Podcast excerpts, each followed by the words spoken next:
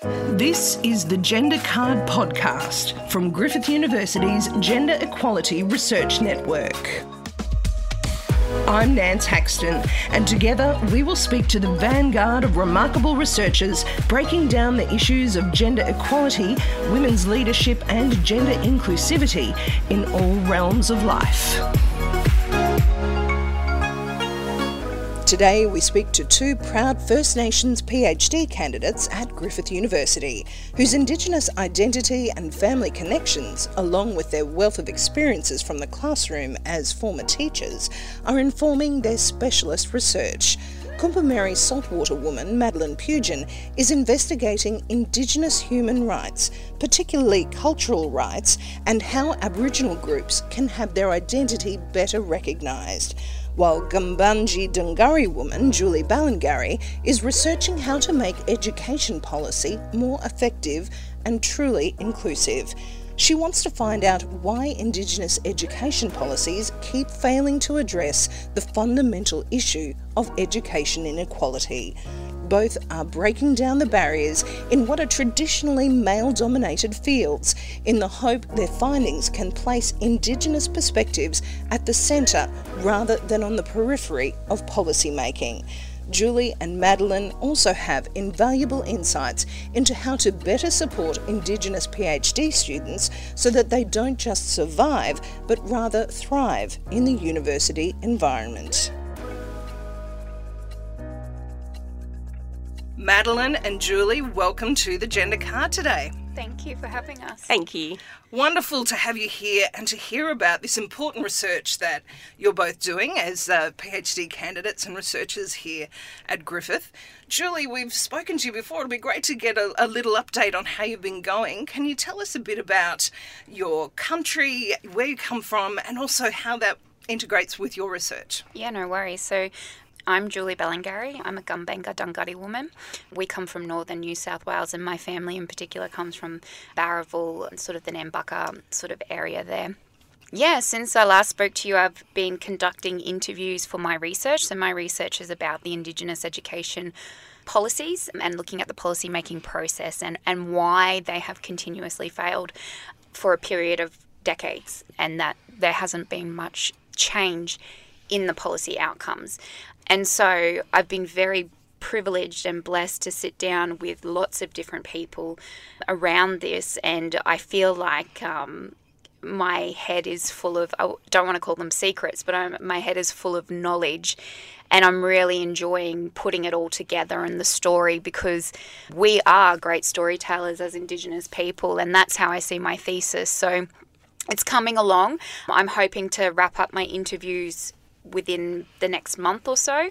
And I've been analysing them as we've been going along. So there are some emerging themes, things that I didn't think I would find, but I have found. And probably the most enjoyable part of it to date has been talking to the older Indigenous um, people that have worked on these policies. Last week I had the opportunity to sit down with an elder, and she's has a wealth of knowledge and experience. And I, I sat at her feet actually quite almost like informal. I sat at her feet and I sat up and I listened to her speak, which is almost like protocol in a sense, and just sitting and listening and letting her talk. And that's one other thing that I've come along the journey is to realize that interviews, in a sense, don't necessarily work with our mob. They do, but they don't. So I have been yarning and have moved more into a yarning methodology.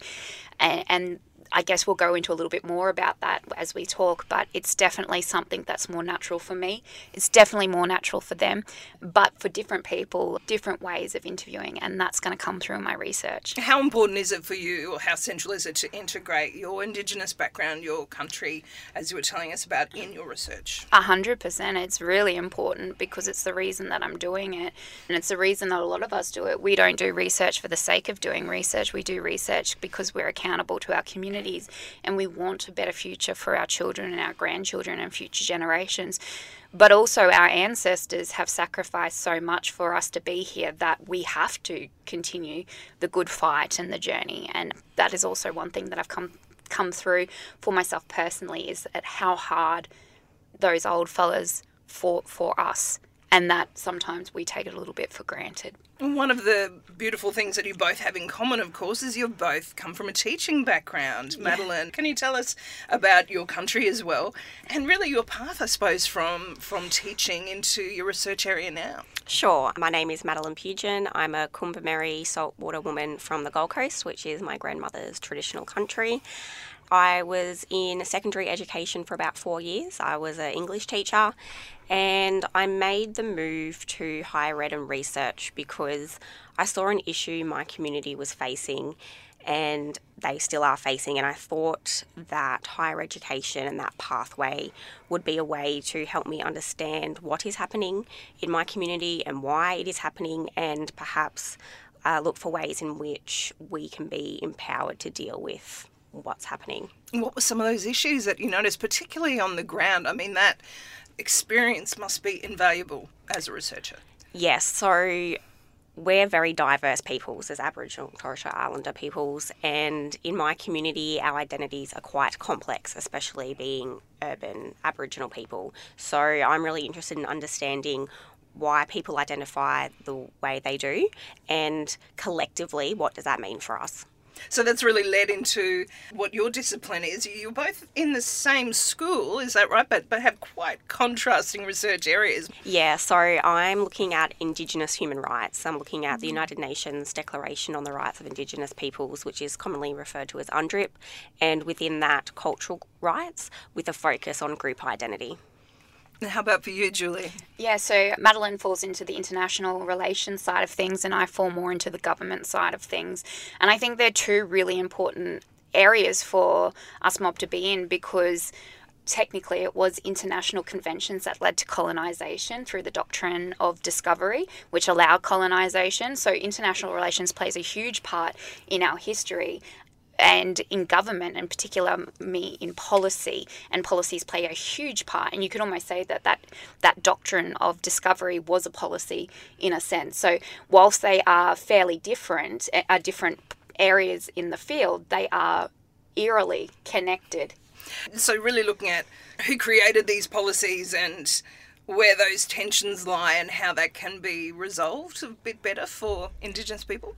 Definitely. And I think, too, one of the main things is, and Madeleine and I have talked about this quite a bit, is that our discipline is quite a Western colonial discipline.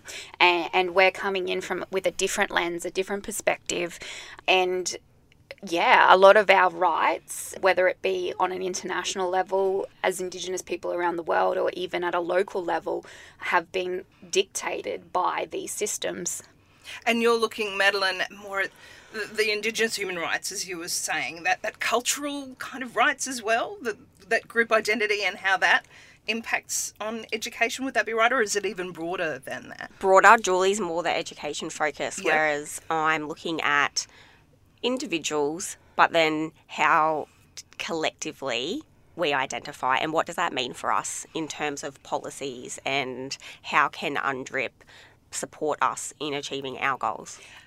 And it can also fall back into my discipline UNDRIP in a sense because if you actually look at the the document it has all these different articles. I'm sure madeleine can tell you more because i'm not that versed in it. Mm-hmm. but there is one particular section well there's two that are really pertinent to both of us. One of that is the right to self-determination that's one of the articles and the other one is the right to be educated in a way that indigenous people want to be educated mm-hmm. so whilst again they're so different they that particular document can feed into what we're doing absolutely can you tell us a little bit about what you found, Madeleine? And what about for you with, uh, as Julie was saying, that that Indigenous culture and identity? How, how is that impacting on you and the way you're actually doing your research? Why it's so important. It's it can't be separated from us. It's who we are as Aboriginal women and Indigenous methodologies in general, they're so important to our research because it is who we are and how we operate and how we see the world. And I think it's important too to strip away even the methodologies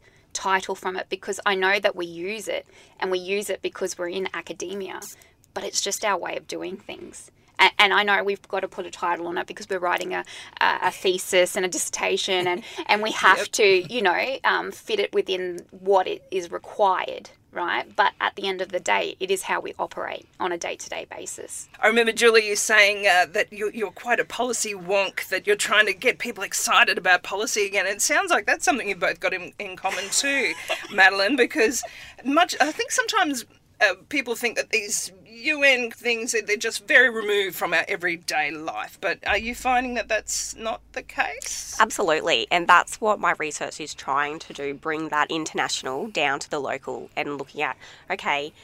Indigenous peoples around the world have fought so hard for us to achieve that document. What does it mean? We need to put meat on the bones of it, bring it down to the local level, and start using it. Yeah, because one thing in particular I remember looking into UNDRIP was that it's up to us for the implementation of it. And so I've touched on it a bit by looking at it in terms of education and self determination.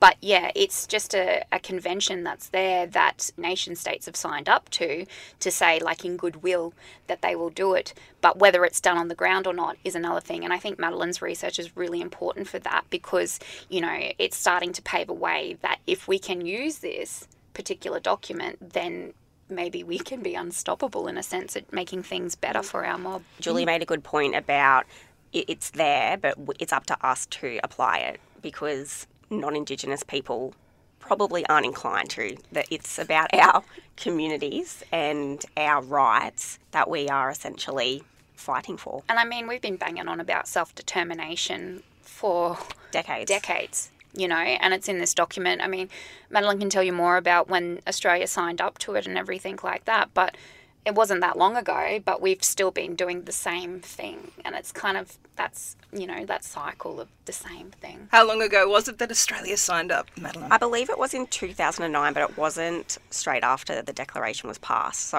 Australia was actually one of the four countries that opposed it.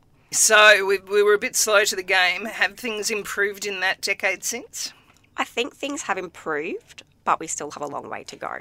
And I think the key thing to that is we all know change takes time, but we've been waiting a long time. You know, a lot of people put the cornerstone on the 67 referendum, and there was the 50 year anniversary, I think, back in 2017, and we were kind of reflecting on, well, what has changed? And, and things have changed, but it is slow. And while we respect that change is slow, it's too slow. Mm.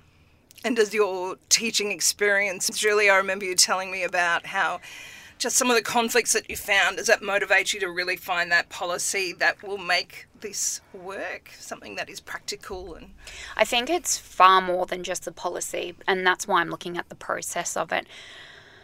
It's attitudes, it's governance, it's literally about us having a voice in the process because at the moment nobody is held accountable for anything. The most accountable people are government and non Indigenous people that sit at the table and tick all this off in cabinet. And so until we are there, personally, I don't see a lot changing for a little while. We have the coalition of peaks now, that's only new. Um, most of them are in the health sector as well. I mean, it is taking strides and, and leaps and bounds and everything like that, but time will tell how successful that process is in terms of changing policy and accountability of the government. Sounds like you're both trailblazers, can I say? It's wonderful to hear what you're doing in this such an important area, and particularly, I think this government and international relations area has been quite um, male-dominated space, could I say? So, how does that impact really on, on your both? Has that been difficult to overcome? Yeah, Julie and I speak often about our discipline, particularly, and how it is a male dominated space and it's a colonial space as well. So, as women within the School of Government and International Relations, I believe we do carry a lot in this space, trying to navigate it and have a voice and have a voice that is heard. And then being an Indigenous woman on top of that is a whole nother layer. If you look at government in general or people in those positions of power, they usually are male dominated anyway. Um, you only need to look at our government to see that it's not representative of our nation, let alone of genders. So our school in particular does replicate that a bit. And we have some amazing women in our school that both Madeleine and I look up to. So That's been crucial, has it? Being able to have Absolutely. Yeah. Yeah, seeing them in that space and how they operate and learn from them. Yeah, and too because non Indigenous men function a whole lot different to Indigenous men. And in that particular colonial and an academic space, it's very hierarchical. And I remember having conversations about even having babies. We were talking about in a, a, a seminar about life after the PhD, and it was kind of like, well, what happens if you decide to have children?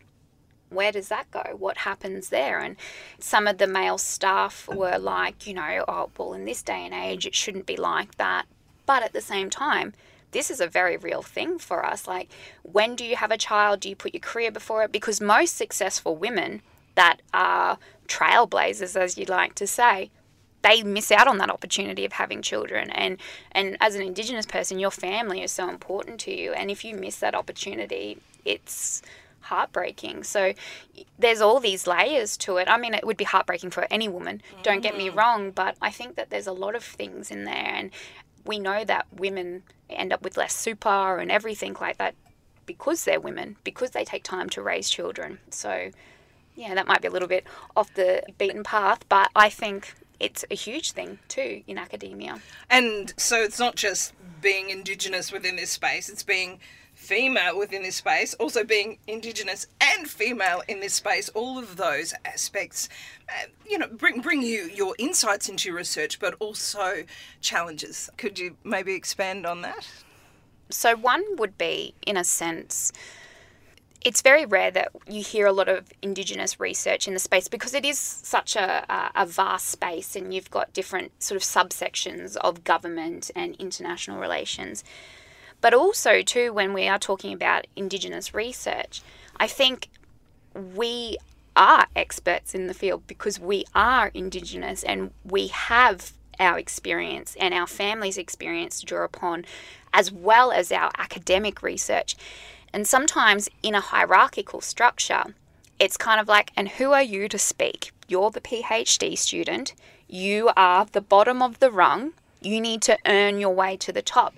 In our society, it doesn't work like that. Um, everybody has an opportunity to speak. Far more inclusive in that sense. Yeah, yeah. And so it's like, do we have the cultural space to speak about something that's happened and say, well, you know, um, I remember there was one particular, I don't think Madeleine had come on board yet for her PhD, but it was about, I tried to explain the concept of knowledge and how you can't just share knowledge that you've learnt along the way because it can belong to somebody and you're gifted. And I was trying to explain it to a room full of non Indigenous academics that a lot were, were very stumped by the notion of not being able to take something and reproduce it.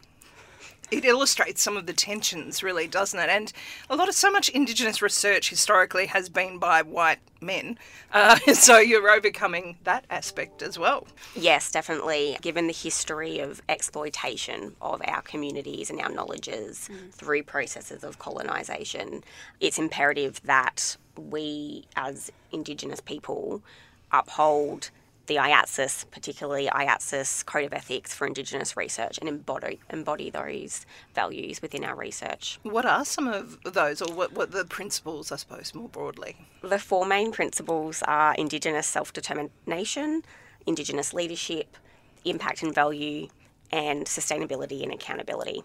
And I imagine that would be really important for all the people in your team to know as well, like your supervisors. This this impacts on every level of, of the research you're doing. Yeah, hundred percent. And I, I, we're Madeleine and I are very lucky because we have very good supervisors who um, are willing. They know as well as they're willing to listen and learn from us as well. And I think too, going back to your point about research being predominantly done, especially in this field, by you know non-indigenous men in general, it is actually sometimes detrimental to our people and everything like that. Anthropologists, in particular, have a lot to answer for.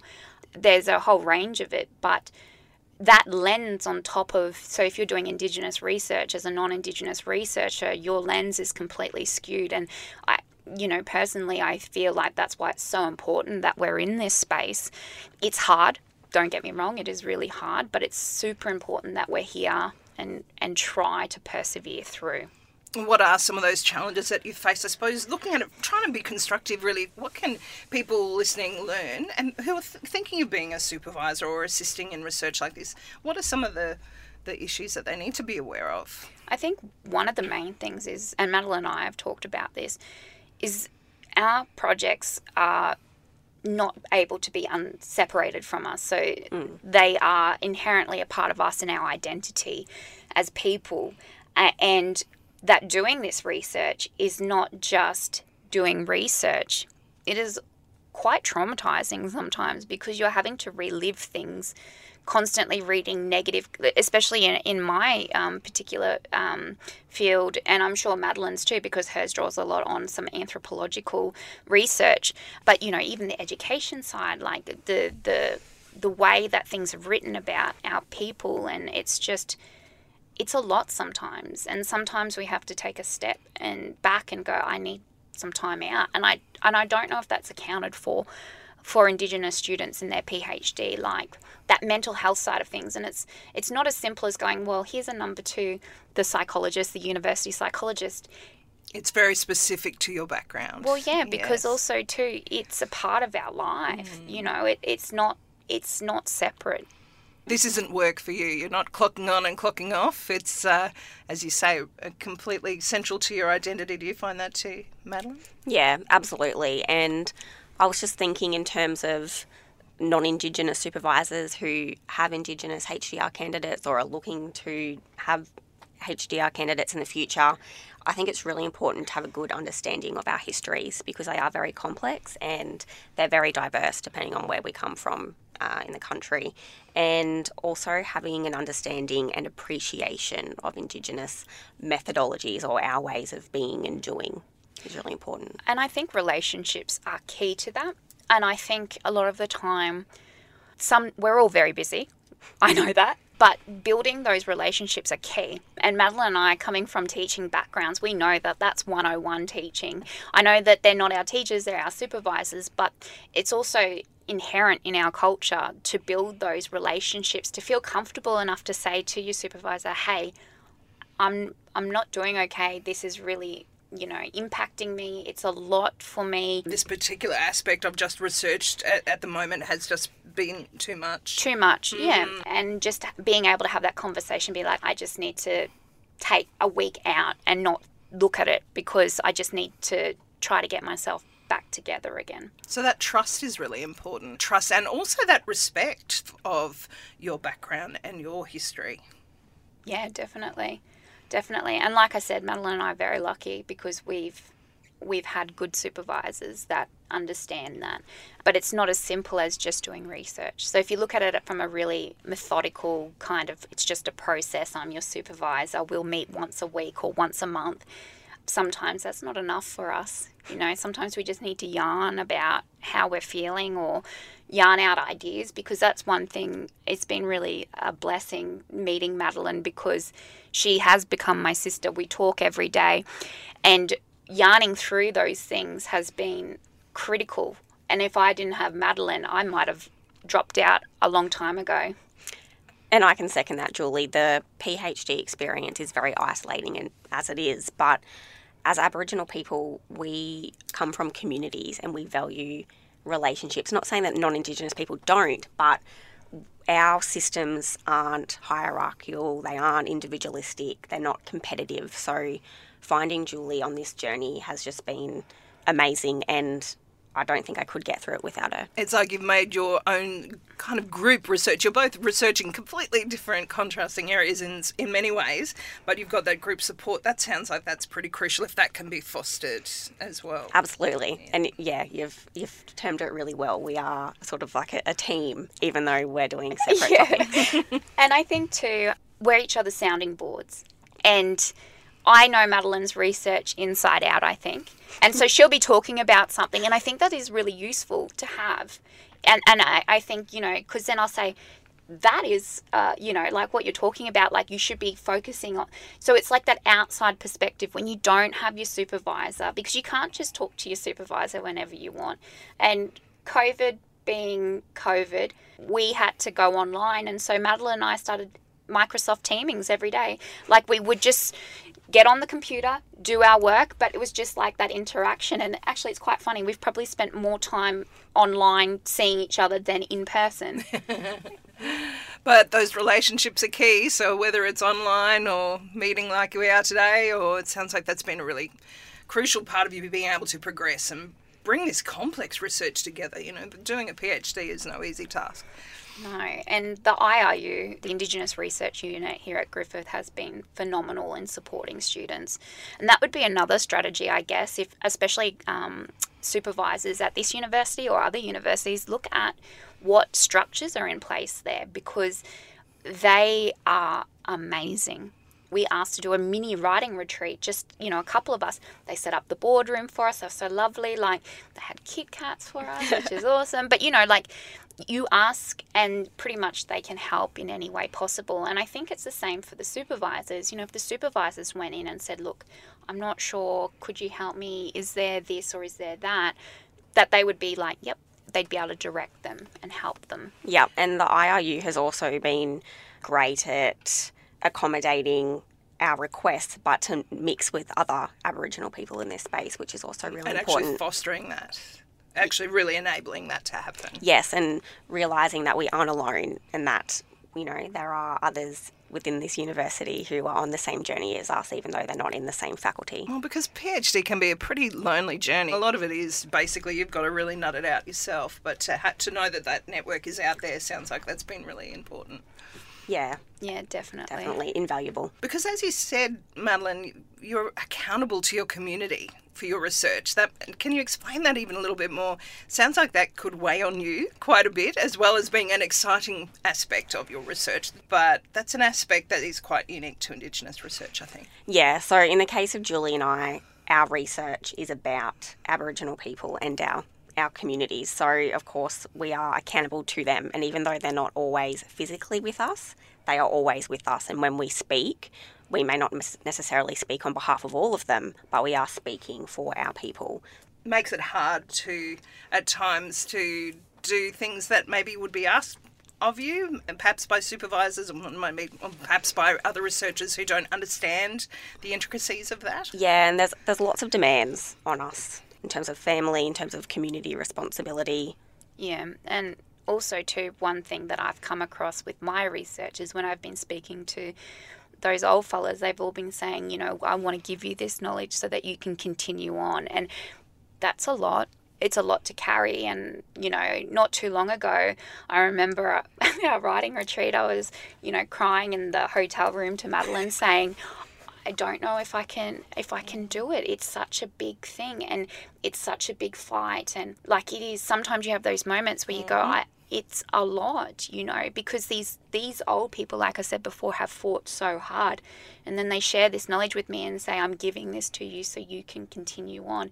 That's a real honor, but that is a lot to carry. It's one that I'm willing to carry, but taking that into consideration when we talk about those tensions and how hard it is, like I'm trying to to try and make it better, as is Madeleine, and, and it's just it's a lot. And I don't think sometimes non Indigenous people understand that huge thing that you're carrying on your shoulders. And while that network is there and it's an immense support, I think there was another aspect you mentioned that I think perhaps would be good for people at university to be aware of us, and that really is that lack of generational wealth, and in that sense, that understanding of an academic path would that be right? Yeah. So, like, for example, when I first started university, I didn't know who to turn to to ask for help. You know, my dad went to grade six, so it was kind of like, I don't know what to do. So it took me multiple attempts to get to where I am, and it's all been about learning and failing and getting up again. And, and that's where the, the relationships come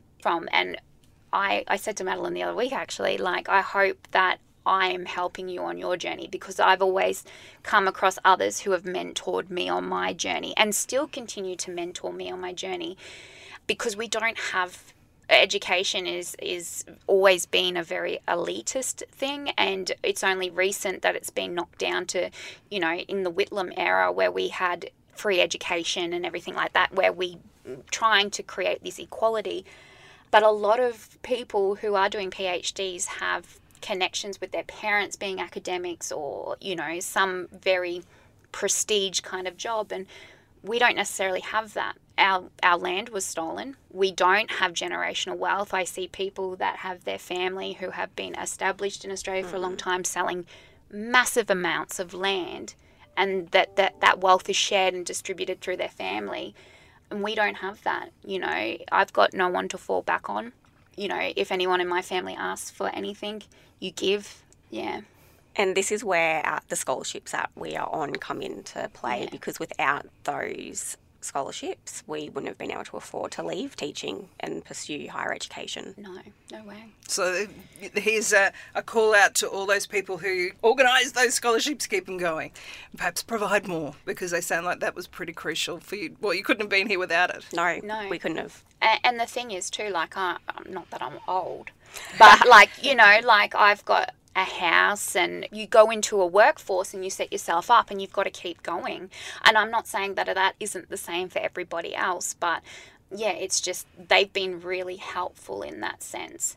But then transitioning out of the PhD is another obstacle because where to next? Well, I can see you both having a very exciting career in this, just hearing what you've achieved so far. What's the next step for both of you from here? That's a tough one.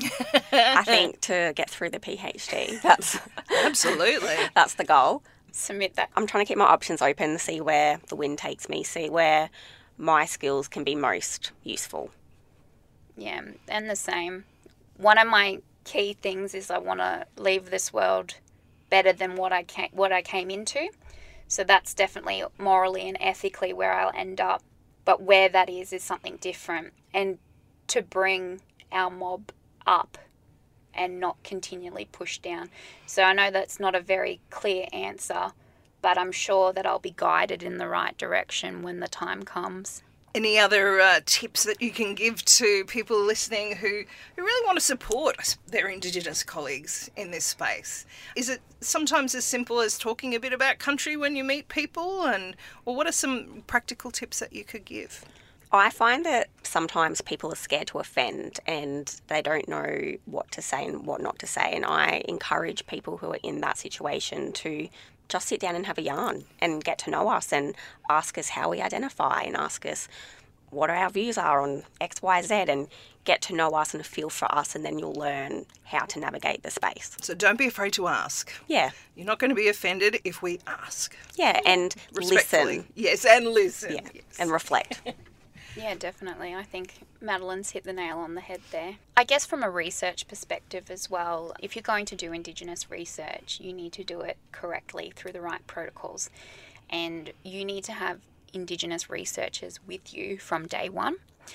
It's not about asking us to be there at the end of your research so that you get a tick in the box that you've done Indigenous research and you've met the standards because I'm sure all of us will go, nah, we're not doing it because because at the end of the day we have to put our name to that. And like we said we're accountable to our community. So if if people uh, researchers are just seeking out indigenous people for their own benefit it's not going to go down well and they're not going to get those people on board. And we do want to participate in research with non-indigenous people but we want to do it on aboriginal terms. And that is being involved in the process from the start not just at the analysis end of the research or the publication. Yeah. Truly definitely. being at the table, not just at the end of the process. Definitely. At the table throughout. And and having the space to say you can't do that. Like we said before about the hierarchy and uh, we are the experts in this. So if we tell you that's inappropriate, you can't do that we have to have the space to do it. And I think that's a whole lot of relearning for academics in the Indigenous space that are non Indigenous. Yeah, I agree. Having a voice and having that voice heard. Yes. Is really important. Well, I think that's a wonderful place to end. Thank you so much for joining us today, Julie and Madeleine, on the Gender Card. Thank you. Thank you. That was Griffith University PhD candidates and researchers Julie Ballangarry and Madeleine Pugin. That's all for this episode of The Gender Card.